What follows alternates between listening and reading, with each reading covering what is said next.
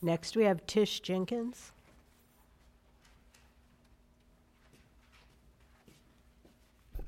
Hi, good evening.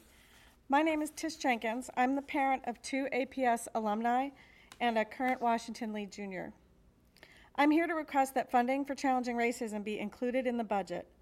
As a successful 14-year program and part of APS and the Arlington community, it directly supports the goals of the strategic plan we discussed tonight. I'm white, my husband is white, my kids are white. We have therefore had opportunities our peers of color have not. In school and professional settings, we can be and were ignorant of the difficulties, the difficult realities forced by so many still today.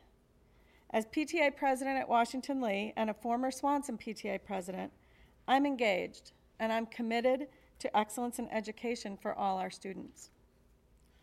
I'm a past participant of Challenging Racism Learning How.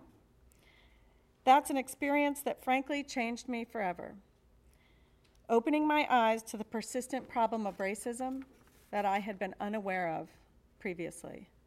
It so moved me, I became a member of Challenging Racism's Board of Directors in an effort to help expand its impact on our community.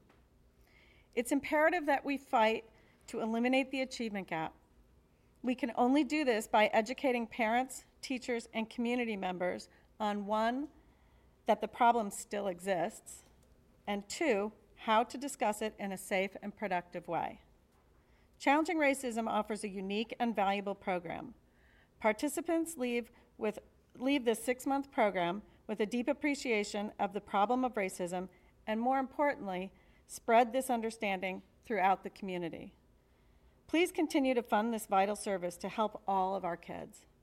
We should note that it directly impacts the mission and vision of the strategic plan that we discussed tonight, especially if we call out the achievement or the opportunity gap specifically. Thank you.